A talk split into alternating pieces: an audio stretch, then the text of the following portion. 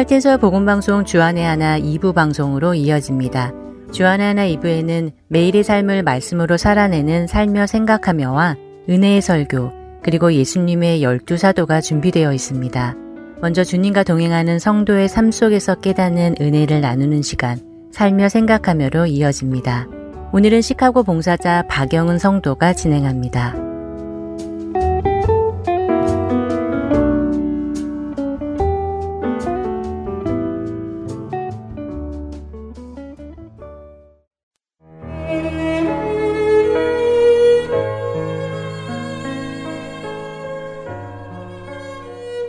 자기 안에 재능을 찾아서 그것에만 집중하라고 부추기는 세상입니다. 그래야만 성공과 행복을 이룰 수 있다고 충고하는 세상입니다. 내 안에 재능을 찾고 내가 잘하는 일, 내가 하고 싶은 일을 찾는 동안엔 해야 할 일은 내려놓아도 좋다고 합니다. 교회 안에서도 내가 잘할 수 있는 일로 섬기면 된다고 합니다. 그런데 어찌된 일인지 성경 속에는 자기가 원래 가지고 있는 재능과 경험을 다 잃어버린 상황에서 하나님께 쓰임받는 인물들의 이야기가 많이 나옵니다. 아니, 오히려 자기가 가진 것을 내려놓는 그 순간부터 비로소 하나님께 영광 돌리는 일을 하게 됩니다. 성경 속에서 하나님의 사람들을 움직이는 힘은 재능이 아니라 은사입니다. 은사는 하나님의 뜻에 따라 모든 사람에게 주신 하나님의 선물입니다. 에베소서 4장 7절과 8절, 그리고 11절과 12절에 은사에 관한 말씀이 나옵니다. 우리 각 사람에게 그리스도의 선물의 분량대로 은혜를 주셨나니, 그러므로 이르기를 그가 위로 올라가실 때에 사로잡혔던 자들을 사로잡으시고 사람들에게 선물을 주셨다 하였도다. 그가 어떤 사람은 사도로, 어떤 사람은 선지자로, 어떤 사람은 복음 전하는 자로, 어떤 사람은 목사와 교사로 삼으셨으니, 이는 성도를 온전하게 하여 봉사의 일을 하게 하며 그리스도의 몸을 세우려 하심이라. 성경은 우리에게 말씀의 은사와 봉사의 은사로 그리스도의 몸을 세우라고 하십니다. 저는 하나님을 안다고 하고 교회에서 직분을 맡아 섬기면서도 다른 사람과 비교하고 부러워하고 자책하던 순간들이 있었습니다. 어, 나도 저런 방법으로 하나님을 섬길 수 있다면 좋을 텐데 나는 도무지 부족할 뿐이야. 또 터무니없이 자기가 한 일을 중요하게 여긴 적도 있었습니다. 저도 이렇게 많이들 참석해 주실 줄은 몰랐습니다. 다음에도 최선을 다하겠습니다. 지금 생각하면 부끄럽기만 합니다. 이전엔 제 안에 없던 것임을 스스로 알고 성령님께서 주신 것을 느끼고 하나님의 뜻대로 모든 이에게 다르게 주신 것을 알면서도 어떻게 비교와 자랑과 자책을 할 수 있었을까요? 에베소서 4장 13절과 14절은 이렇게 이어집니다. 우리가 다 하나님의 아들을 믿는 것과 아는 일에 하나가 되어 온전한 사람을 이루어 그리스도의 장성한 분량이 충만한 데까지 이르리니 이는 우리가 이제부터 어린아이가 되지 아니하여 사람의 속임수와 간사한 유혹에 빠져 온갖 교훈의 풍조에 밀려 요동하지 않게 하려 함이라. 미숙했던 믿음을 회개합니다. 저는 재능과 은사를 혼동했습니다. 재능은 나를 찾아가는 길인 반면에 은사는 하나님의 뜻을 찾아가는 길입니다. 재능으로는 나를 세우게 되고 은사로는 하나님의 교회를 세우게 됩니다. 재능으로 세운 나의 영광은 찰나이고 은사로 참여한 하나님의 영광은 영원합니다. 성경은 우리에게 성령이 각자에게 주신 은사를 알고 서로 도우며 크신 은사인 사랑의 은사를 구하라고 하십니다. 오직 사랑 안에서 참된 것을 하여 범사에 그에게까지 자랄지라. 그는 머리니 곧 그리스도라. 그에게서 온 몸이 각 마디를 통하여 도움을 받음으로 연결되고 결합되어 각 지체의 분량대로 역사하여 그 몸을 자라게 하며 사랑 안에서 스스로 세우느니라. 에베소서 4장 15절에서 16절입니다. 은사는 헬라어로 카리스마입니다. 은혜의 선물, 공짜로 주어지는 선물이라는 뜻입니다. 이 선물은 그리스도인으로 세례를 받고 성령을 받은 누구에게나 주어집니다. 그리스도의 몸된 교회를 세우기 위해서입니다. 은사는 여러 가지나 성령은 같고 직분은 여러 가지나 주는 같으며 또 사역은 여러 가지나 모든 것을 모든 사람 가운데서 이루시는 하나님은 같으니 각 사람에게 성령을 나타내심은 유익하게 하려 하심이라. 고린도전서 12장 4절에서 7절입니다. 외부 사람과의 접촉을 제한당하고 스스로와 대면할 시간이 많아진 특별한 시간. 성경을 읽으며 성경에 나온 은사의 종류를 적어 봅니다. 각 사람마다 다르게 받은 은사 중에 제게 주신 은사는 무엇인지, 어떻게 교회를 유익하게 할 수 있는지 하나님께 묻고 묵상합니다. 그중 각각 은사를 받은 대로 하나님의 여러 가지 은혜를 맡은 선한 청지기 같이 서로 봉사하라.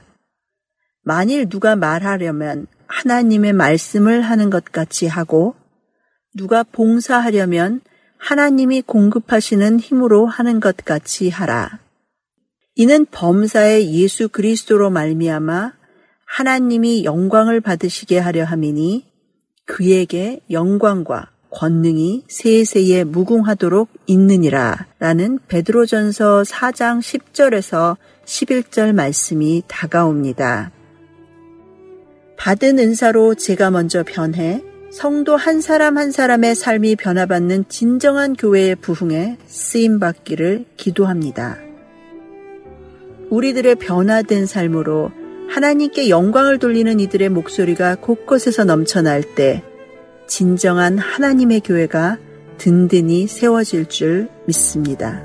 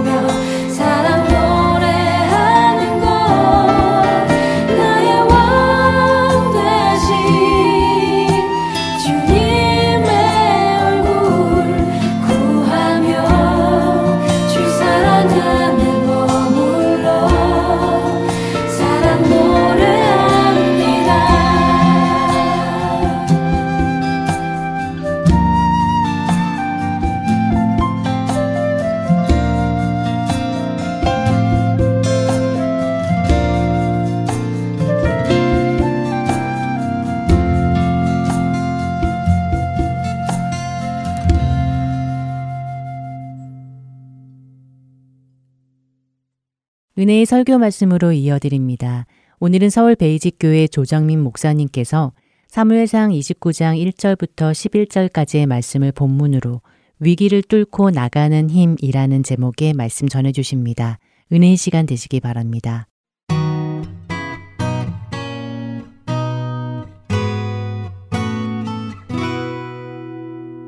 젊어서는 잘 모르지만은 조금씩 인생을 오래 살아보면은 이 이상 내가 어, 갈 수 있는 곳이 없구나. 이게 내 인생의 마지막 그 순간이구나. 어, 이제 곧 죽는구나. 뭐 이런 상황들을 만나죠. 그러나 신기하게도 그런 어려움을 넘어가게 됩니다. 내 힘이 아니었어요. 내 계획이 아니었습니다. 근데 지나놓고 보니까 그런 일들이 일어난 거예요. 여러분, 요셉이 웅덩이에 빠졌을 때 어떻게 나갈 수 있겠습니까? 어, 형들이 그에게 채색 옷을 벗겨버리고 그 웅덩이에 던져버렸을 때 혼자 도저히 올라올 수 없는 깊은 웅덩이에 빠졌을 때 어떻게 나오겠어요? 이때 끝났구나 그런 생각이 들지 않겠어요? 근데 그때 마침 또 대상들이 지나고 그게 파는 일이 생긴단 말이에요. 다니엘이 사자굴에 던져지면 끝난 거죠. 거기 뭐가 더 있겠어요? 근데 거기서 또 무슨 일이 일어난단 말이에요. 오늘 다윗도 마찬가지입니다. 다윗이 좀 편하고자 가서는 안 될 곳을 간 거예요. 여러분, 믿음의 사람들도 이런 실수를 한다는 것입니다. 그래서 우리는 다윗에게 친근감을 느끼는 것이죠. 그런 완벽한 사람, 완벽한 신앙인이 아닙니다. 그런 누구보다도 많은 실수를 했던 사람이에요. 근데 그렇게 실수 많은 다윗을 하나님께서는 버리지 않으셨습니다. 오늘 이 다윗은 정말 사울을 피해서 아기스한테 왔다가 또 아기스 눈밖에 나지 않기 위해서 1년 4개월 동안 노심초사하면서 어쨌건 그의 신임을 얻었어요. 그 술이나 아말렉이나 이런 걸 치면서 마치 이스라엘 자기 동족들을 쳐서 거기서 물건을 빼앗은 것처럼 해가지고 그 물건들을 아기스한테 갖다 주고 환심을 샀던 것이죠. 그래서 신임을 얻었어요. 그러나 그 신임을 얻은 게 또 화걸이 된 거 아니에요.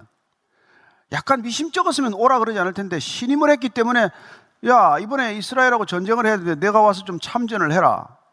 네가 잘 싸우면 공을 세우면 내가 너를 종신 경호대장으로 내가 삼고 싶다. 이게 화근이 된 거란 말이죠.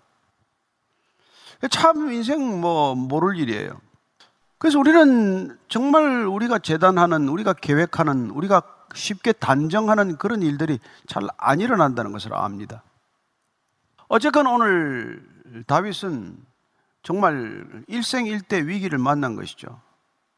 그는 이스라엘의 왕이 되기로 하나님께서 택하신 기름 부어 세운 종입니다. 어찌됐건 그는 다음 왕이 될 사람이에요. 그러나 그는 지금 살기 위해서 몸부림을 치고 있어요. 야곱이 정말 형 에사하고 그렇게 싸우지 않아도 에스의 형 것을 빼앗지 않아도 장자권의 욕심을 내지 않아도 하나님은 태중에서부터 계획을 하셨어요. 그런데 그건 못 견디는 거거든요. 저 형을 이겨먹지 않으면 못 산단 말이에요.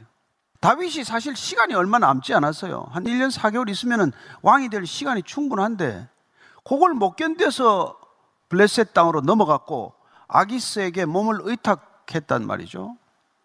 그게 돌이킬 수 없는 화근이 된 것이죠. 자, 전쟁에 나가면 어떻게 됩니까? 이스라엘의 다음 왕이 될 사람이 이스라엘 백성들을 어떻게 죽입니까? 사울을 두 번이나 살려보냈는데 그 사울을 전장에서 또 딱 맞닥뜨린다면 이번에는 어떻게 해야 됩니까? 기름 부은 자에 손대지 말라고 자기 부하들에게 말하고 그를 동굴에서 또 자고 있는 진 중에서 두 번씩이나 살려줬는데 이제 전쟁에서 만나면 또 어떻게 됩니까? 정말 물러설 수도 없고 나아갈 수도 없는 일이죠. 그런데 하나님께서는 이 위기에 다윗을 절묘하게 건져내는 것을 보게 됩니다. 이 앞에 사울은 무당을 찾아갔어요. 무당한테 부탁을 해요. 사무엘의 영을 불러 올려라. 한번 들어보자. 괜히 그 무당 여인 찾아갔다 그냥 초죽음이 되어서 나옵니다. 얼굴은 이미 사색이에요. 그도 또한 가서 안 될 곳을 갖고 만나서 안 될 사람을 만났기 때문에 그런 일이 일어난 거예요. 다윗은 다릅니까? 다윗도 가서는 안 될 블레셋 땅에 갖고 만나서는 안 될 아기스 왕을 만났고 그런 일을 했단 말이죠. 근데 누구는 살고 누구는 죽어요. 무슨 차이가 있냐는 것입니다. 그래서 저나 여러분이 신앙생활 하면서 정말 기억해야 할 게 있어요. 우리가 실족을 하더라도 하나님 안에서 넘어져야 한다는 것입니다. 얼른 이해가 안 될지 모르겠지만 하나님 밖에서 넘어지면 못 일어나요. 하나님 안에서 넘어지면 일흔 번씩 일곱 번이라도 일어날 수 있습니다. 저는 여러분들이 이렇게 어렵고 힘든 생활 속에 있지만 또 직장 생활 속에 있지만 또 여러 가지 고난이 많지만 그러나 하나님을 붙들고 넘어지더라도 넘어지게 되기를 바랍니다. 그러면 아주 넘어지지 않습니다. 머리를 땅에 부딪혀서 뇌진탕을 일으키지 않습니다. 하나님이 마지막 순간에 붙들어 주신다는 것을 경험하게 될 것입니다. 하나님께서 절묘하게 우리를 그렇게 건져 가시는 거예요. 겪어본 사람만이 압니다. 경험한 사람만이 압니다. 지나봐야 아는 것이죠. 다윗은 지금 자기 힘으로는 빠져나올 수가 없어요. 근데 하나님이 어떻게 다윗을 건지시느냐? 그 블레셋 진영 안에서 지도자 다섯 명 안에 갈등을 일으킨단 말이에요. 그 안에서 의견이 서로 일치하지 않아요. 아기스는 내가 데리고 있어 보니까 진짜 믿을 만한 사람이다. 나머지 네 왕, 가사, 에글론, 에스글론 이쪽 그 수령들이나 방백들은 안 된다. 다윗은 사울보다 더 위험한 작자다. 골리앗을 쓰러뜨렸을 때 이스라엘 전역에서 사울은 천천히요 다윗은 만만이라는 노래 우리도 들었지 않냐? 어떻게 사울하고 싸우러 가면서 다윗을 뒤에 달고 가냐? 협공당하면 어떡할 텐데? 그래서 아기스가 4대 1로 져요. 그 블레셋이라고 하는 팔레스타인 지역은 연합 도시 국가이기 때문에 내 영주가 목소리가 크단 말이에요. 절대 왕정 같으면 뭐 끝이죠. 왕이 뭐 결정하면 그걸 무슨 이견이나 이게 있겠어요. 근데 절묘한 도시국가 연합 형태이기 때문에 한 사람이 결정을 하더라도 내 영주가 뭐 반대하면은 고집을 못 부리는 것이죠. 그래서 할 수 없이 이제 다윗 불러가지고 난 너 데리고 가고 싶은데 안 되겠다. 다들 반대하고 저러니까 그냥 도로 돌아가라. 진짜 미안하다. 아니, 미안하기는요. 아, 하나님이 이렇게 나를 위기에서 건져주시는구나. 하나님은 내가 블레셋 땅에 있는데도 불구하고 같이 함께 해주시는구나. 소름이 끼쳤을 거예요. 오라 그러는데 지금 안 간다고 할 수가 있습니까? 어떡할 거예요? 그 다음에 이상하게 이 사람들이 이견 충돌을 일으켰는데 다섯 명이 절묘하게 합의할 수도 있어요. 뒤에 세우지 맙시다. 뒤에 따라오는 게 영 기분이 안 좋은데 기왕 데리고 가시려면 최일선에 내세웁시다. 그래서 사울하고 먼저 싸우게 하죠 뭐. 화살 날라오면 화살 바지로 쓰지 뭐. 아 600명 다 죽으면 어떻습니까? 돌격 명령에서 내 보내면 다 죽으면 우리가 뒤에 가 싸우면 되죠. 얼마든지 전술상 변화가 가능해요. 근데 이 사람들이 고집을 부리고 안 된다는 거예요. 이게 여러분 하나님이 일하시는 방식이라는 게 중요해요. 하나님이 은혜를 베풀어 주는 방식이라는 게 중요하다는 것입니다. 하나님께서는 은혜를 부어 주실 때 호주머니를 두둑히 채워 주는 그런 은혜도 있을 수 있겠죠. 그러나 대부분의 경우 하나님께서는 사람을 통해서 일하시고 사람의 마음을 움직여서 일하신다는 것입니다. 우리 기도를 하게 되면 하나님이 절묘하게 우리가 만날 수 없는 사람의 마음을 움직인단 말이에요.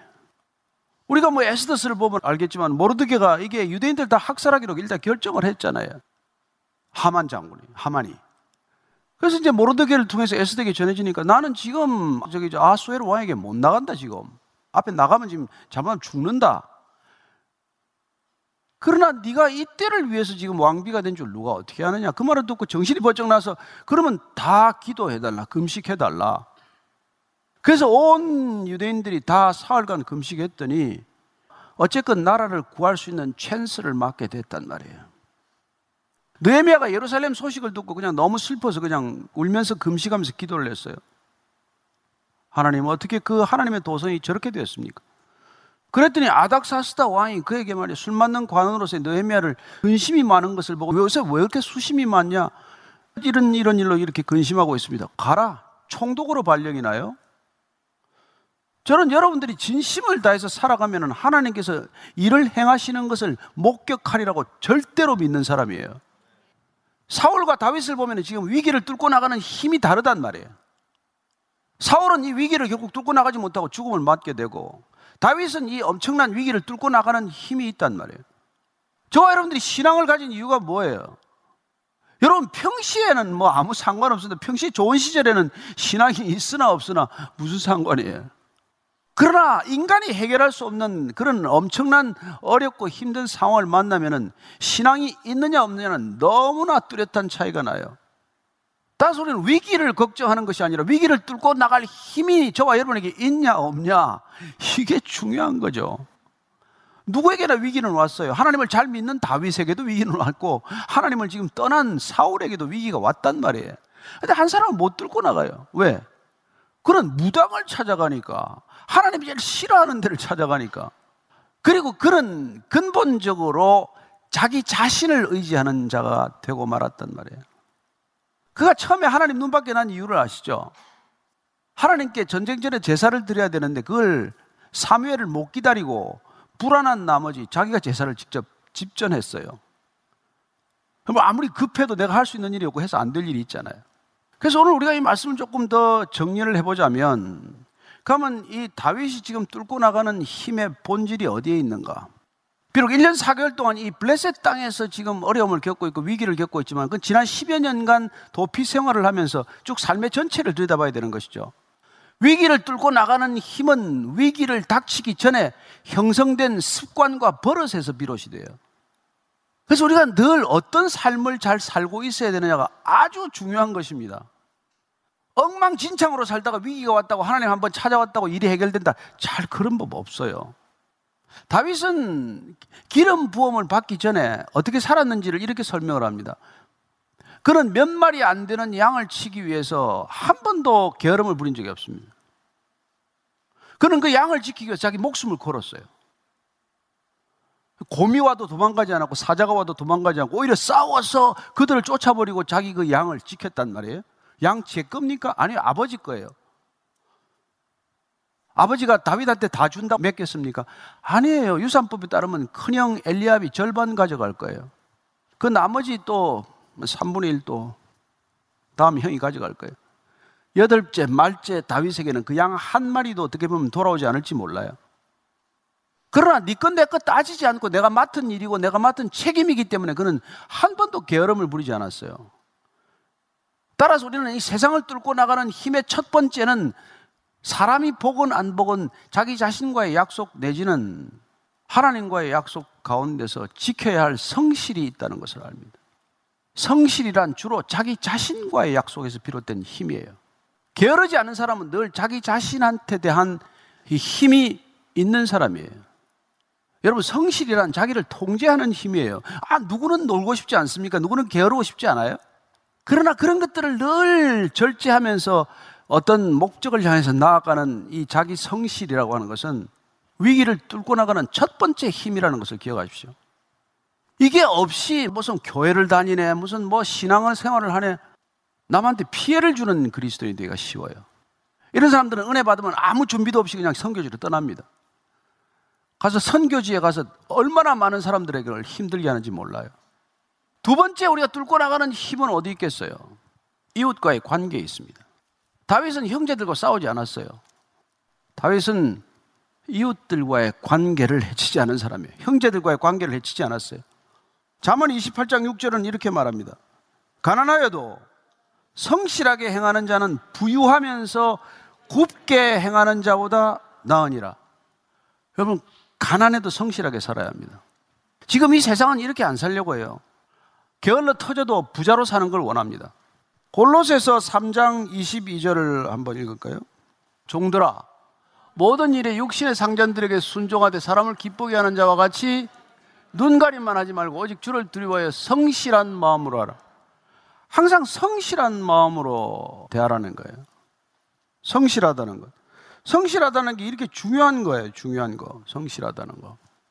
정직에 관한 얘기도 많아요. 정직에 관한 얘기. 시편 110편 2절 4절 같이 읽습니다. 시작. 그의 후손이 땅에서 강성하며 정직한 자들의 후손에게 복이 있으리로다. 정직한 자들에게는 흑암 중에 빛이 일어나나니 그는 자비롭고 긍휼이 많으며 의로운이로다. 아, 보니까 정직한 자들의 후손이 잘 된다고 그러네요. 우리 자녀들한테 뭘 유산으로 주고 싶습니까? 돈을 물려주고 싶습니까? 정직을 유산으로 물려주십시다. 그게 얼마나 중요한지 몰라요. 애국하는 첫 번째예요. 나라를 위해 무슨 쓸데없는 일 하려고 했을 거 없습니다. 정직하게 사는 것보다 나라 사랑하는 길 없어요. 입에 거짓말을 달고 나라를 어떻게 사랑합니까? 잠언 14장 11절 말씀 시작. 악한 자의 집은 망하겠고 정직한 자의 장막은 흥하리라. 아닌데요. 악한 자가 더 잘 되는데요. 봅시다. 시간은 더 있어요. 깁니다. 우리 시간표는 깁니다. 영원까지 이어지는 시간표를 가지고 살아가는 사람하고 이미 당장 몇십 년 가지고 사는 사람하고 다르잖아요. 삶의 기준이 다르지 않습니까? 그래서 첫 번째 자기 자신과의 관계는 성실로 힘을 얻을 수 있다면 이웃과의 관계는 정직으로 힘을 얻을 수 있다는 거예요. 위기를 뚫고 나가는 힘. 그 정직이라고 하는 힘이 자꾸 불어나기 시작을 하면은 여러분 주변에 우군 친구가 늘어납니다. 저 사람은 믿을 만하다. 저 사람한테 일을 맡겨 봐라. 너 꼭 저 사람 한번 써 봐라. 우리가 줄을 서지 않아도 비굴하게 아첨하지 않아도 여러분 시간이 지나면 점점 많은 우군들이 생겨나게 돼요. 위기를 이기는 힘입니다. 자산이에요. 다윗은 지금 블레셋에 갔잖아요. 저간입니까? 그런데도 성실하게 살았고 열심히 했더니 아기스의 신뢰를 얻는 사람이 된 것이죠. 자, 우리가 세상을 이기는데 그 두 가지 힘만 있으면 됩니까? 나 자신의 성실로 인한 힘, 성실하게 실력을 쌓아서 내 실력으로 살아남고자 하는 그런 능력이면 족합니까? 아니잖아요. 내가 아무리 능력을 쌓아도 안 알아주면 그만하네요. 그리고 사람들한테 그냥 안 좋은 소리 한번 돌기 시작하면 한국에서는 뭐 살아날 길이 없잖아요. 그러면 주위와 관계만 잘 쌓는다고 잘 되냐? 그것도 오래 가지 못해요. 그래서 우리는 하나님과의 관계, 초현실적 능력에 대한 갈망들을 누구나 한다는 것입니다. 사람의 힘을 뛰어넘는 능력을 누구나 다 갈망을 하고 있어요. 그래서 이 많은 사람들이 종교심을 갖고 있고 이 많은 사람들이 그 많은 종교에 목을 매달고 있는 거예요. 자, 내 힘으로도 부족하다. 이웃들과의 힘으로도 부족하다. 그래서 이 세상에서 얻을 수 없는 그런 초능력을 그렇게 갈망하는 거란 말이에요. 거기에 관한 책도 많고 비법도 많고 수많은 그런 조언들이 있어요. 조심하셔야 합니다. 거기가 제일 사기가 많은 곳이에요. 제일 사람을 많이 속이는 곳입니다. 그냥 까딱하면 속는 곳이에요. 사업하다가 사기당하는 것보다 훨씬 많습니다. 개인적으로 친구들하고 사귀던 것보다 훨씬 사기가 많은 곳이 이 종교의 영역이란 말이에요. 왜냐하면 거기다 초능력을 빌미로 사람들의 마음을 현혹하는 곳이니까. 주문만 외워라. 다 된다. 부정만 갖고 다녀봐라. 일이 안 풀리나. 집에 지방이라도 하나 써먹고 제사 좀 잘 드려봐라. 안 되나. 조상 음덕을 자꾸 기려라. 조상들이 도와준다. 다 뭐 이런 거죠. 뭐. 안 되면 하루에 두세 시간씩 쭉 요가 해봐라. 힘이 안 생기나. 단전 호흡만 열심히 해봐라. 이런 게 다 그런 거란 말이에요. 초능력을 자꾸 요한다. 근데 하나님이 그걸 제일 싫어하시는 거기에 사방에 덫이 놓여 있기 때문에 처음에는 그런 걸로 사람들을 점점 유인해 가지고 결국은 악한 영적 세력의 최후 세력인 사탄이 딱 걸머지고 나중에는 목숨을 빼앗는 거예요. 그게 영혼을 빼앗아가는 그게 전부 출입구에서 그런 것들을 놓고 있는 거예요.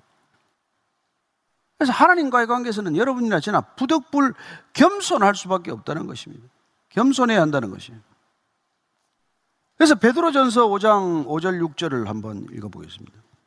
젊은 들자들아 이와 같이 장로들에게 순종하고 다 서로 겸손으로 허리를 동이라 하나님은 교만한 자를 대적하시되 겸손한 자들에게는 은혜를 주시느니라 그러므로 하나님의 능하신 손 아래에서 겸손하라 때가 되면 너희를 높이시리라 여러분 다윗이 어떻게 이 어려운 시기를 뚫고 나가는 힘을 얻게 되었냐?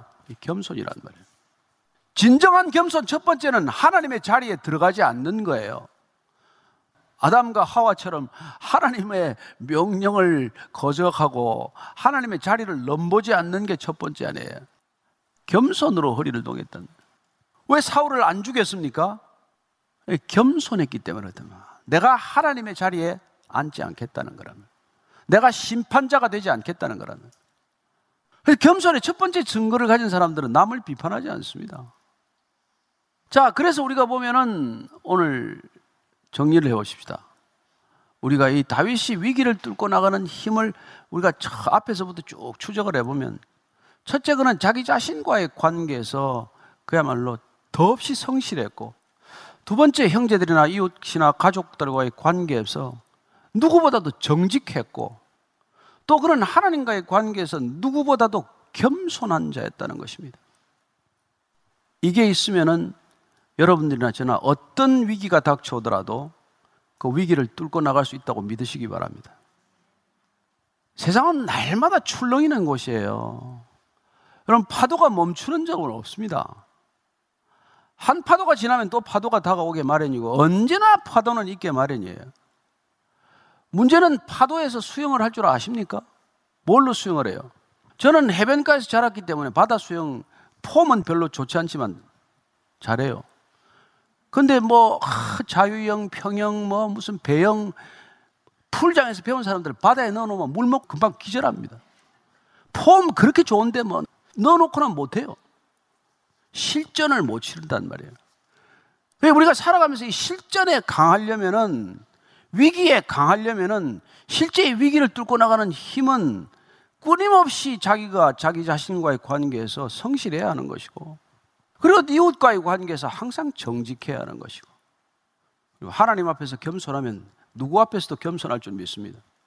여러분 이게 저와 여러분들이 이 시대를 사는 힘이에요. 자 그러면 우리가 한 가지만 정리하고 넘어갑시다. 왜 다윗이건 사울이건 저와 여러분이건 위기를 만납니까? 어쩌다가 우리는 피하고 싶은 위기를 그렇게 잘 만납니까? 첫 번째가 안전을 지나치게 구한다는 것입니다. 안전하게 살려고 하는 욕구를 너무 우리가 강하게 가지면 반드시 우리가 피할 수 없는 위기를 만나게 됩니다. 다윗은 어디서 안전을 구했어요? 하나님이 왕으로 세우겠다고 했으니까 유다 땅에 있으면 됩니다. 이스라엘 땅을 안 벗어나도 죽지 않아요. 좀 고달프겠죠. 근데 그가 마지막에 망명을 결정한 것은 아유, 더 이상 내가 이렇게 살고 싶지 않다. 좀 편하게 살고 싶다. 라고 한 거란 말이에요. 저는 여러분들이 신앙을 시작한 이후로 믿음을 갖게 된 이후로 절대로 편안함을 추구하지 않게 되기를 축복합니다. 쉽게 살려고 하지 마십시오. 편하게 살려고 하지 마십시오. 편한 길과 편하지 않은 길이 있으면 의도적으로 편하지 않은 길을 택하십시오. 그 편하지 않은 길에 평안이 있을 줄로 믿으시기 바랍니다. 편한 길을 택했더니 평안은 커녕 불안이 가중되는 삶이 보편적인 그런 결론이에요. 두 번째 욕심입니다. 탐욕입니다. 욕심은 우리가 위기에 빠지는 덫이에요. 세 번째는 자꾸 보상을 바라는 것입니다. 뭐 쥐꼬리만큼 뭘 하고 자꾸 뭘 바라는 거예요. 바라기는 뭘 바라요? 신앙이란 뭐 바라지 않는 삶이에요. 이 보상 때문에 사람들이 얼마나 많은 위기에 빠지는지 몰라요. 저는 저와 여러분들이 이 위기의 시대, 위기를 뚫고 가는 힘이 우리의 정직과 성실과 겸손에 있을 뿐만 아니라 이 위기가 우리를 덮치더라도 쉽게 안 빠져드는 그런 우리의 분별력을 갖고 살 수 있게 되기를 바랍니다. 편한 길, no! 거절할 수 있어야 됩니다. 턱없는 보상, no! 할 수 있어야 돼. 안전, 괜찮습니다. 불안전해도. 여러분, 아무리 불안해도 하나님과 함께 있으면 안전한 줄로 믿으십시오. 아무리 안전한 것 같아도 하나님과 함께 하지 않으면 불안합니다. 저와 여러분들이 이 코로나 팬데믹 시대를 넘어서서 또 변이 바이러스가 극성을 떠는 시대가 오더라도 그냥 우리가 안전할 줄로 믿으시기 바랍니다. 여러분들이 위기를 뚫고 나갈 힘이 있는 줄로 믿으시기 바랍니다. 오늘 이 말씀을 우리가 나누고도 위기를 돌파하지 못한다면 우리의 신앙은 개념적인 신앙에 불과할 것입니다. 이 말씀을 함께 나누고 우리가 이 위기의 시대를 이겨낸다면 신앙은 그 어떤 힘보다도 위대한 능력이 될 것입니다. 기도하겠습니다. 하나님 아버지, 다들 두렵다고 말합니다. 다들 불안해합니다. 그러나 하나님, 하나님이 우리와 함께 하시니 하나님 안에서 넘어지더라도 넘어지고 일어서더라도 하나님 안에서 일어서고 동행하더라도 늘 하나님과 함께 동행함으로 이 위기의 시대를 뚫고 나가는 힘이 세상의 것들과 비교할 수 있는 힘과 능력임을 맛보아 알게 하시고 이 세상에 증거되게 하여 주옵소서 예수님 이름으로 기도합니다. 아멘.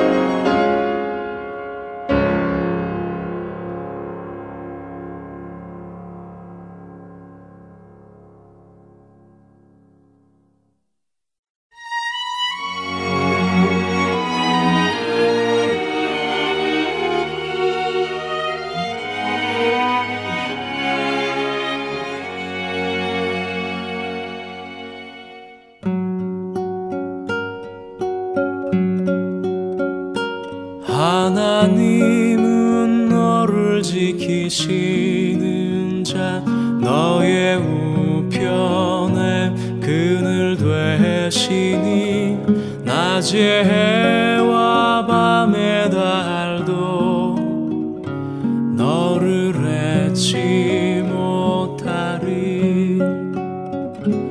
하나님은 너를 지키시는 자 너의 환란을 면케하시리. 그가 너를 도우시리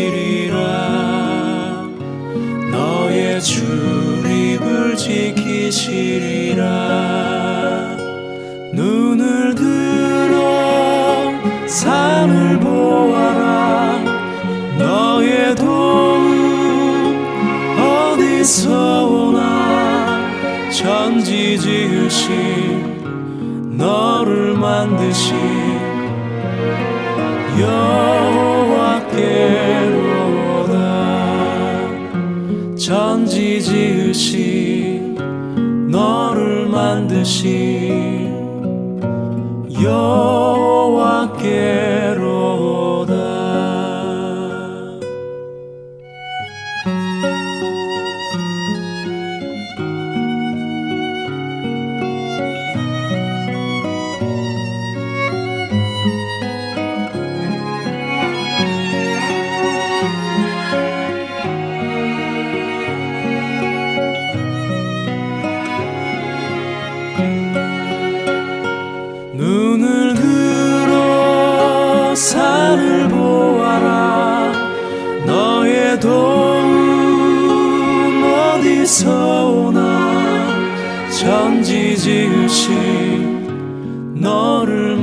만드신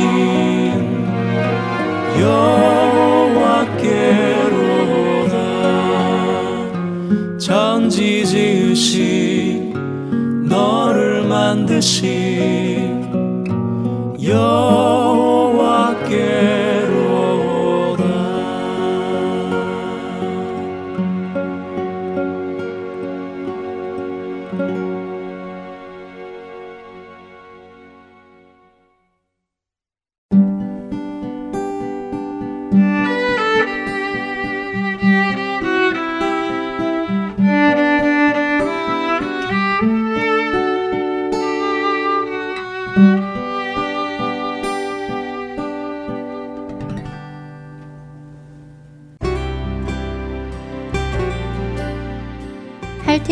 복음 방송은 매주 6천여 세트의 CD에 복음을 담아 미국 47개 주와 해외의 여러 나라로 보내드립니다. 이 귀한 사역이 원활히 이루어지도록 도와주실 봉사자를 찾습니다. CD를 봉투에 담는 작업과 주소를 붙이는 작업, 우표를 붙이는 작업 등의 봉사자의 손길이 필요합니다. 영혼을 살리고 세우는 이 사역에 동참하실 분들은 전화번호 602-866-8999로 연락 주시기 바랍니다.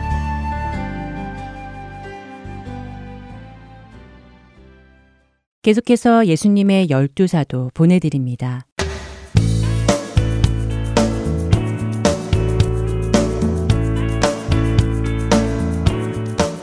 할텐 서울 복음 방송 청취자 여러분 안녕하세요. 예수님의 열두 사도의 김영일 목사입니다. 오늘은 여섯 번째 시간으로 사도 나다나엘에 대해서 함께 배우도록 하겠습니다. 요한복음에 기록된 나다나엘은 공간복음에서는요 바돌로메로 기록되어 있습니다. 나다나엘과 바돌로메를 동일 인물로 보는 이유는요 빌립이 항상 바돌로메와 짝을 이뤄서 기록되어 있는데 요한복음에는 바돌로메가 아니라 나다나엘과 짝이 되어 기록되어 있기 때문입니다. 나다나엘이 등장하는 곳에는 바돌로메가 등장하지 않고요. 바돌로메가 등장하는 곳에는 나다나엘이 등장하지 않습니다. 그리고 이 두 이름은 항상 빌립과 짝을 이루며 기록되어 있는 것을 볼 때 성사학자들은 바돌로메와 나다나엘을 동일 인물이라고 봅니다. 나다나엘의 이름의 뜻은요, 하나님이 주셨다입니다. 그래서 하나님의 선물이라고 하기도 합니다. 그리고 바돌로메에서요, 바는요, 아들이라는 뜻입니다. 베드로의 본래 이름이 바요나 시몬에서 바요나는 요한의 아들이란 뜻이었잖아요. 바디메오도 디메오의 아들이란 뜻입니다. 그래서 바돌로메도요, 돌로메의 아들이라는 뜻입니다. 돌로메는요, 높은 곳에 위치한 저수지에 물이 많다라는 뜻으로요, 풍요로움을 보여주는 이름입니다. 아마도 그의 아버지 돌로메는요, 유명한 사람이었던 것 같습니다.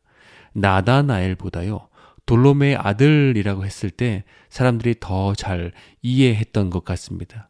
그래서 성경을 읽는 최초 독자들의 이해를 돕기 위해서 공간복음에서는요, 열두 제자의 명단을 기록할 때 나다나엘 대신 바돌로메로 기록했던 것 같고요. 나중에 기록된 요한복음에서는 본명인 나다나엘로 기록한 것 같습니다. 성경에서 나다나엘의 기록이 제한적이긴 하지만요.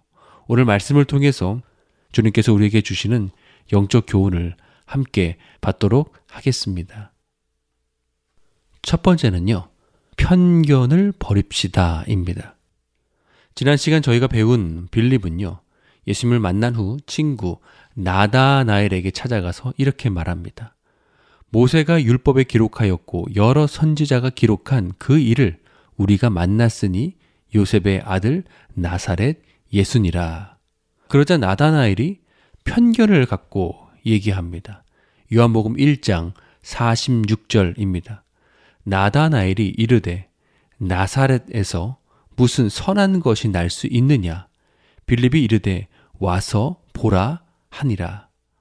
나다나엘은 나사렛에서 무슨 선한 것이 날 수 있겠느냐라고 반문했습니다. 메시지 성경에서는요, 나다나엘의 말을 이렇게 번역했습니다. 나사렛이라고? 농담하는 거지? 나다나엘은 가나 출신의 사람입니다. 그리고 가나와 나사렛은 가까운 이웃 동네였습니다. 오늘날 차로요, 한 10에서 15분 정도 달리면 갈 수 있는 그런 거리입니다. 1세기 당시에는 사람들이 많이 살지 않은 작은 시골 동네였기 때문에 옆 동네에서 신기한 일이 생기면요. 금세 소문나기 마련입니다. 그런데 나다나엘은 그가 가나에서 자라면서 옆 동네 나사렛에서 무슨 놀라운 신동이 태어났다, 자라고 있다, 그런 말을 한 번도 듣지 못했거든요. 그래서 지금 이렇게 얘기하는 것입니다. 나사렛 예수라고? 내가 지금까지 살면서 옆 동네 나사렛에서 위대한 사람이 태어나고 자랐다는 얘기 내가 한 번도 듣지 못했는데 무슨 그 시골 동네 나사렛에서 메시아가 나왔다는 거야. 이스라엘의 왕 메시아가 나타나려면 정치 중심의 예루살렘에서 태어나야 되는 거 아니야? 라는 아마 그런 편견에 사로잡힌 말이었던 것 같습니다. 우리에게도 신앙의 편견이 있을 수 있습니다. 어떤 분들은 성경을 통해서 이해되는 신앙의 지성을 강조하고요.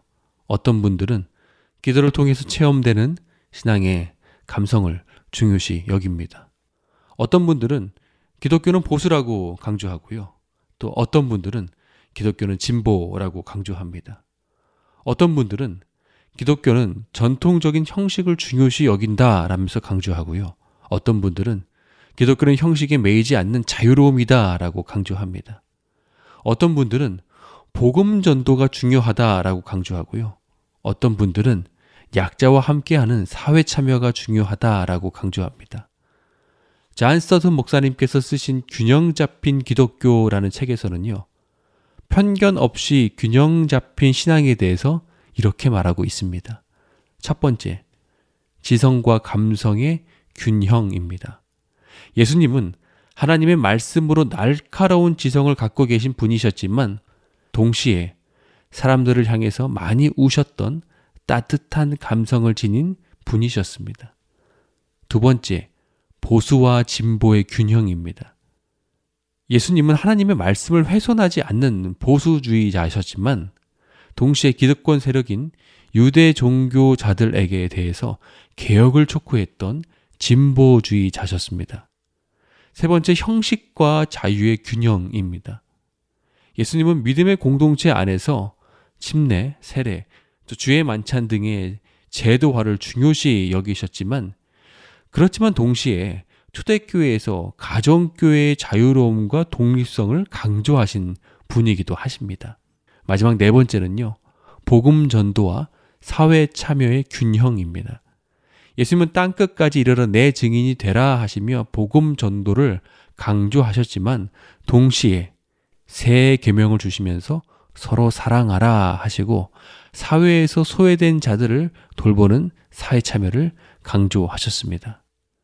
한쪽으로 치우친 편견이 아니라 신앙의 균형이 중요함을 강조한 그런 글이었습니다. 찰스 스윈돌 목사님께서 신앙이 성숙할수록 회색 분자가 되어가는 것 같다라는 말씀을 하신 적이 있어요. 이것은 진리를 타협한다라는 뜻이 아니라 진리가 아닌 비본질적인 것에 대해서는 흑백 논리가 아니라 양쪽을 모두 이해하고 받아줄 수 있는 회색 분자가 되는 것이 성숙이라는 의미였습니다. 4세기 성자 어거스틴의 말이 생각이 납니다. 본질적인 것에는 일치를, 비본질적인 것에는 자유를, 모든 것에는 사랑을. 나다나엘처럼요, 편견에 사로잡힌 신앙이 아니라 본질적인 것에는 일치를, 비본질적인 것에는 자유를, 그리고 모든 것에는 사랑으로 포용할 수 있는 저와 우리 모두가 되기를 소망합니다. 두 번째는요. 예수 그리스도만이 유일한 구원자이십니다. 보통 전도를 할 때요. 상대방의 현재적 필요를 채워줄 수 있는 그런 연결고리로 전도를 합니다.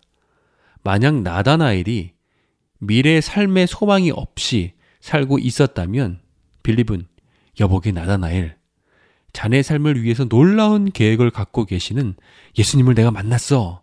라고 말했을 것입니다. 만약에 나다나엘이 병에 걸려서 힘겨운 생활을 하고 있다면 빌립은 여보게 나다나엘 자네를 병상에서 일으켜 주시고 치유해 주실 그 예수님을 내가 만났네 라고 했을 것입니다.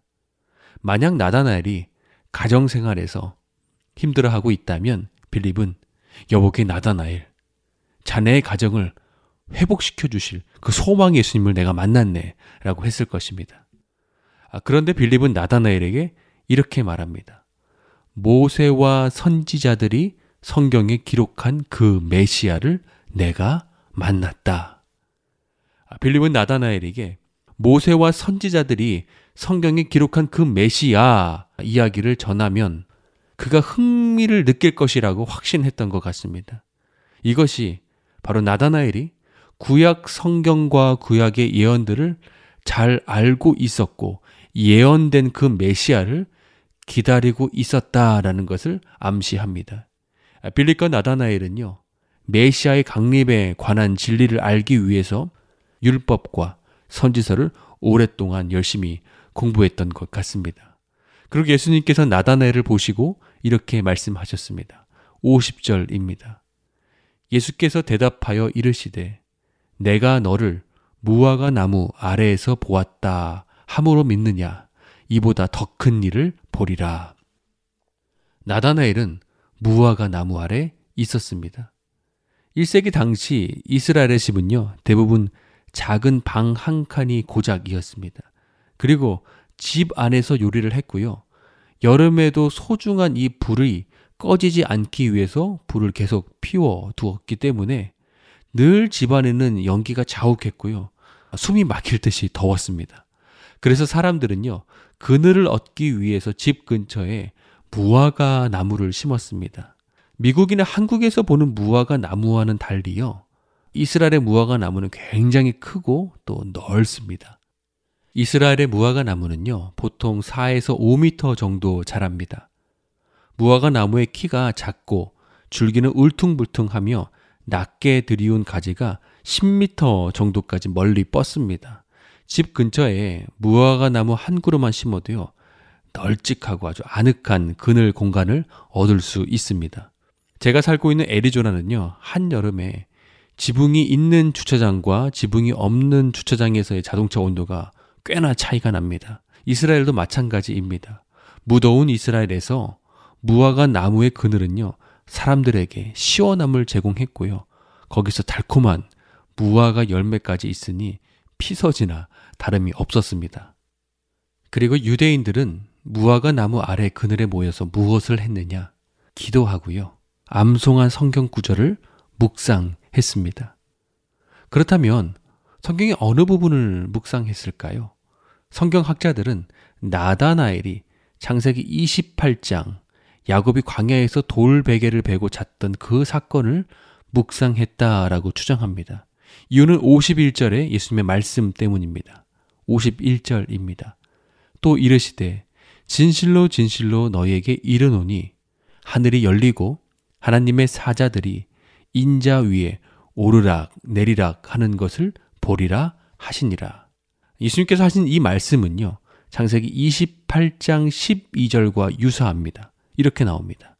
꿈에 본즉 사닥다리가 땅 위에 서 있는데 그 꼭대기가 하늘에 닿았고 또 본즉 하나님의 사자들이 그 위에서 오르락 내리락 하고 아마도 나다나엘은 무화과 나무 아래서 창세기 28장 12절의 구절을 묵상했던 것 같고 예수님은 그것을 꿰뚫어 보시며 나다나엘에게 나다나엘아 네가 무화과 나무 아래서 묵상했던 그 하늘과 땅을 연결하는 그 사닥다리 있잖아. 그게 바로 나야. 인자야. 내가 하나님과 사람들을 연결하는 사닥다리야. 중보자야. 구원자야. 메시아야. 라고 말씀하신 것입니다. 나다나엘이 무화과 나무 아래서 묵상했던 그 성경 말씀, 그 말씀이 자신 앞에 계신 예수님을 통해서 성취가 된다라는 말씀을 들으니 얼마나 놀라웠겠습니까? 그리고 예수님의 말씀처럼 나다나엘은 후에 예수님께서 십자가에 죽으시고 부활하심으로 하늘과 땅을 연결하는 유일한 구원자가 되심을 보게 됩니다. 미국 크리스천 포스트에 따르면요.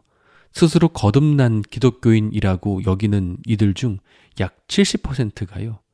예수님이 하나님께 가는 유일한 길이라고 성경적 입장에 동의하지 않는다라고 얘기했습니다. 이 기사를 보면서 먼저 설문 대상자들이 스스로 거듭난 기독교인이라고 했으나 사실은 거듭난 그리스도인이 아니라는 생각이 들었고요. 더 나아가서 오늘날 자칭 거듭난 기독교인이라고 하는 사람들이 얼마나 다원주의에 물들었는지 볼 수 있었습니다.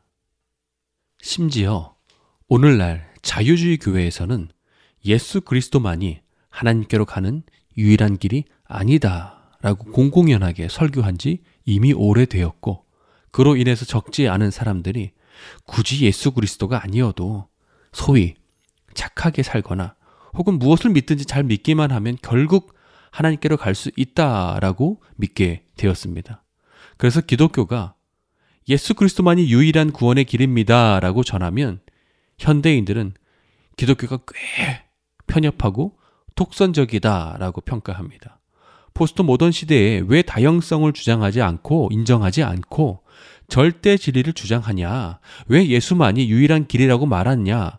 왜 독선적인 주장을 하느냐라면서 불편해 합니다. 사랑하는 여러분, 상상해 보십시오. 빌딩에 불이 났습니다.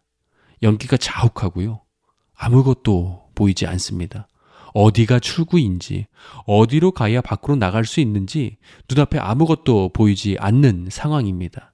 그런데 이때 문을 박차고 소방대원이 들어왔습니다. 그리고 외칩니다. 이 문으로만 나가야 살 수 있습니다. 빨리 이리로 오십시오. 그때 누군가가 이 소방대원을 향해서 당신 참 독선적이군요. 참 편협하군요.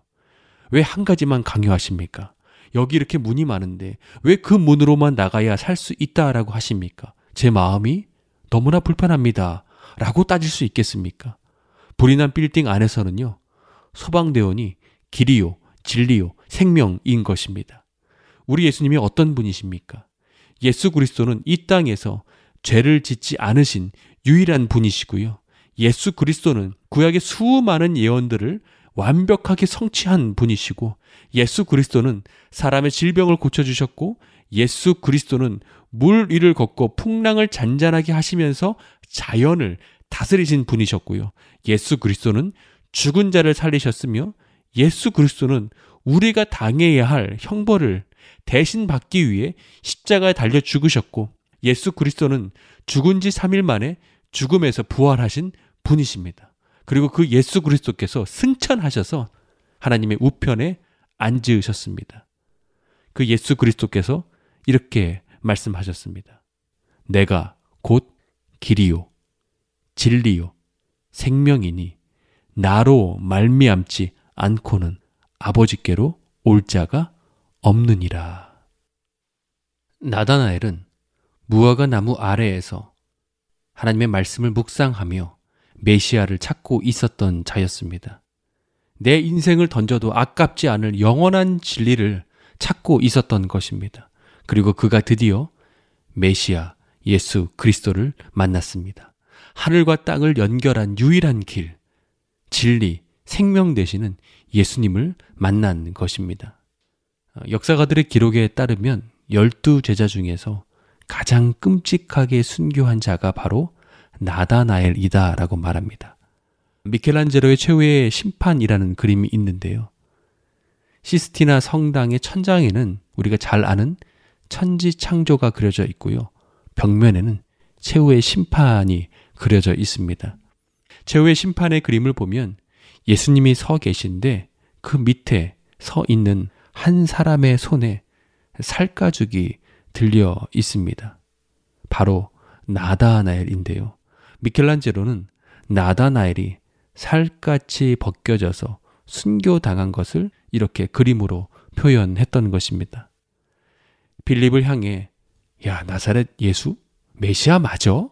라며 편견을 가졌던 나다나엘이 살가죽이 벗겨지는 끔찍한 순교의 현장에서도 예수님에 대한 신앙을 부인하지 않고 지킬 수 있었던 이유는 예수 그리스도가 하늘과 땅을 연결하는 유일한 구원의 사닥다리요, 길이요, 진리요, 생명임을 믿었기 때문입니다.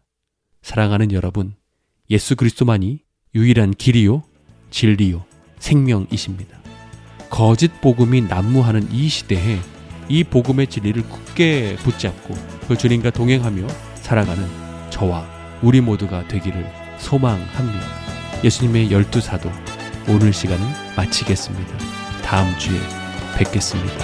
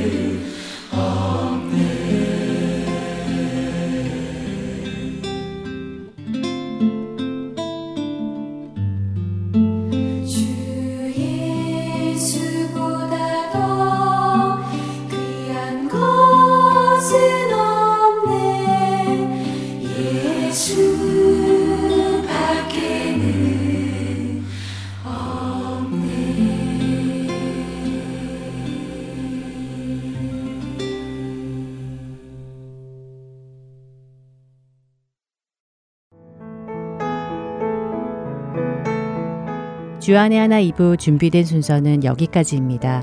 계속해서 주안의 하나 3부로 이어집니다. 주님의 말씀을 더 알아가는 시간 되시기 소망합니다. 저는 다음 시간에 뵙겠습니다. 안녕히 계세요.